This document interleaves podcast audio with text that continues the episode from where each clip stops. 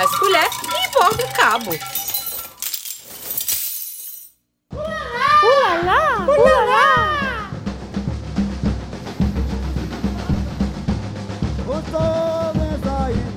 Durante os seis dias que precedem a quarta-feira de cinzas, as ruas são ocupadas por diversas figuras fantásticas. Diabos, mortes, ursos, macacos, pierrots, colombinas, arlequins, palhaços, pangugus e outros mascarados invadem o dia e a noite das cidades. É o sinal que chegou o carnaval. Quem percebe o balançar de guizos não tarda a ouvir alguém gritar: Lá vem fofão! Espreitando por janelas e portas, crianças de todas as idades esperam a figura sinistra passar.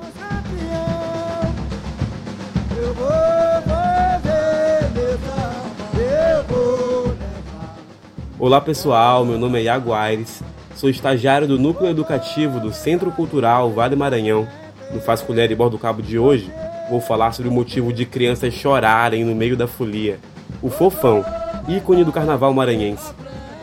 Durante as seis primeiras décadas do século XX, o Maranhão viveu a era do Carnaval dos Cordões. Diversas manifestações e personagens populares marcaram a época. Os cordões de carnaval eram um grupo de foliões uniformizados, mascarados e outras figuras que seguiam enfileirados. Alguns tocando percussão, outros com passos e cantos grotescos, conduzidos por um líder e seu apito de comando. Em seu apogeu, os cordões chegavam ao centro de São Luís, vindo de todos os cantos da cidade cordões de bichos, de pessoas uniformizadas, de cruz-diabos, de fofões. Seguiam serpenteando, cantando alegremente, entrando nas casas e recitando versos satíricos sobre seus moradores. Muitos personagens dessa época ficaram para a memória. Por exemplo, Cruz-Diabo, originalmente maranhense, com seu par de chifres e tridente, gritava e corria atrás da criançada. Dominós, com seus guizos tintinlando, convergiam em grupos de mascarados para o largo do quartel, atraídos pela deliciosa dança machista. Ursos, macacos, cachorros e palhaços também faziam uma variação dos cordões, chamada rancho, em que poderiam executar cenas circenses em troca de moedas da plateia. O Fofão é um sobrevivente desse momento. Mesmo após 1965, quando o prefeito Epitácio Cafeteira proibiu os bailes de máscara na cidade, fofões de todos os lugares resistiram e continuaram a folia. O Fofão é um personagem jocoso.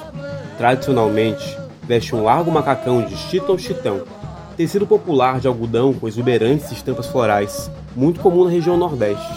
A gola e as extremidades dos braços e pernas são franzidas e terminam no babado farto.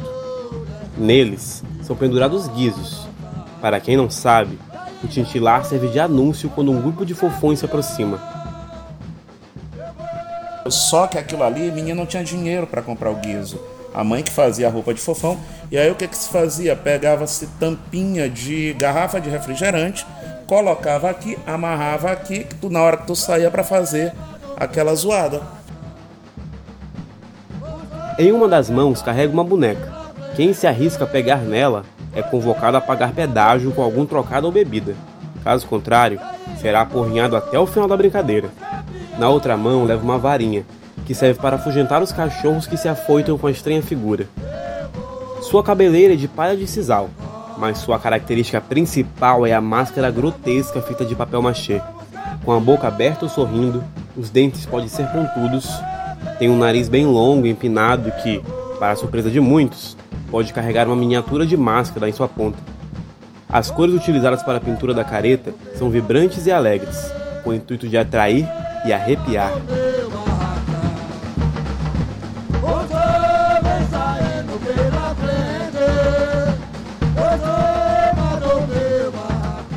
A festa estabelece o extra cotidiano, alterando a ordem, atravessando barreiras.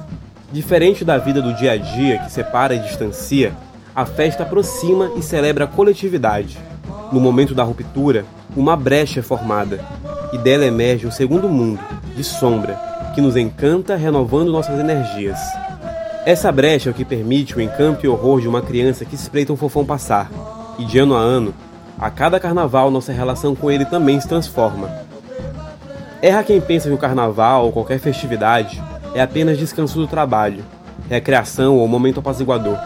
A festa possibilita a reafirmação de valores basilares da sociedade, como a liberdade e a diversidade.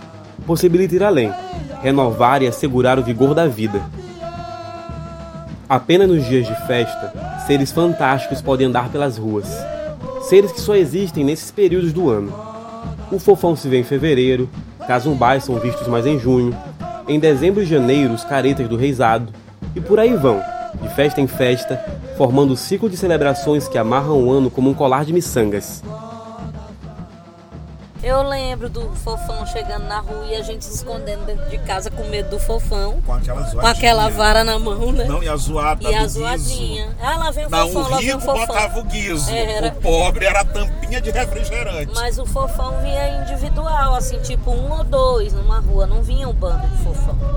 E aí a sensação era outra. Eu, eu me pelava quando vinha um grupo. Era um desespero sair correndo pra dentro de casa. E tinha aquela, aquela coisa que era assim. Ah, ele ainda tem medo de fofão. Porque parece que quando tu Sim. perdia o medo de fofão, tu virou na fase Virou adulta adulto. da, é, da infância. Você perdeu o medo de fofão. Quando tu tinha medo, tu não era guria abestada. É, abestada, tem medo, Tem medo de fofão. As memórias que criamos a partir desse tempo mágico são formadoras de nossa relação com o mundo. Atravessam nosso crescimento e constroem a identidade. A brecha criada no carnaval nos convida ao coletivo, a se juntar à multidão até não saber mais quem é quem. No próximo episódio, tratarei desse sentido unificador do carnaval e como ele está presente no fofão. Até a próxima!